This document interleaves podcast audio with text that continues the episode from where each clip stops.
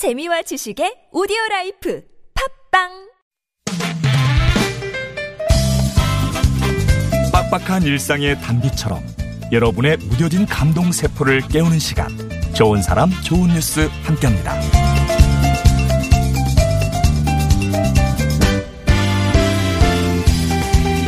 추운 겨울 아무리 경기가 얼어붙었다고 해도 동장군의 기세를 누그러뜨리는 건 역시 사람의 온기일 겁니다. 그 가운데 충주의 한 초등학생이 세상에서 가장 따뜻한 이불을 덮어줬다는 소식이 있어요.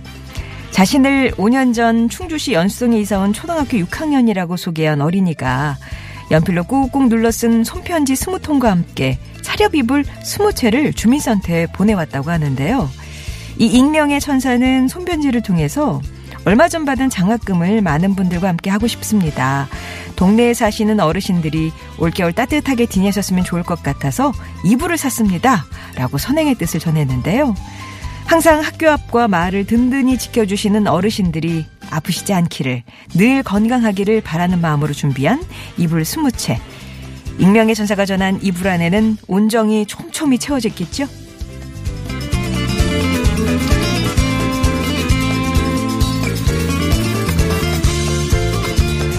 마음이 있어도 그걸 행동으로 옮기는 일은 생각만큼 쉬운 일이 아닙니다.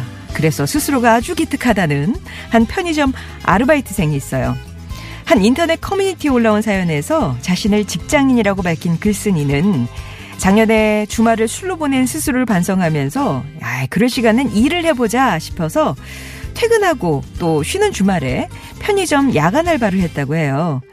아르바이트를 하는 동안 매일 저녁 11시면 끼니를 때우러 오는 남매를 만났다는데요. 초등학생으로 보이는 여자아이와 그보다 더 어린 남자 동생은 늘 도시락을 하나만 샀답니다. 그리고 그들이 계산하기 위해 내밀었던 건 저소득층 아이들에게 발급되는 아동 급식카드였죠. 동생이 배고프다고 칭얼댔지만 누나가 늘 도시락 하나만 고르는 걸 보고 알바생은 남매에게 거짓말을 했습니다. 아이들이 오기 전에 라면 같은 걸 미리 계산해 놓고 남매가 도시락을 사면 사은품입니다 하면서 함께 줬다는 건데요. 그러나 비슷한 상황이 반복되니 누나가 뭔가를 눈치채는 것 같았답니다.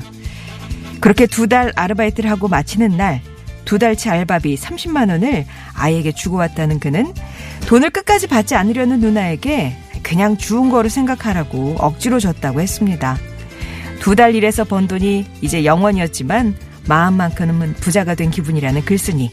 아마도 선행으로 받은 기쁨의 가치가 훨씬 크다는 걸 알고 있는 듯 하죠. 지금까지 좋은 사람, 좋은 뉴스였습니다.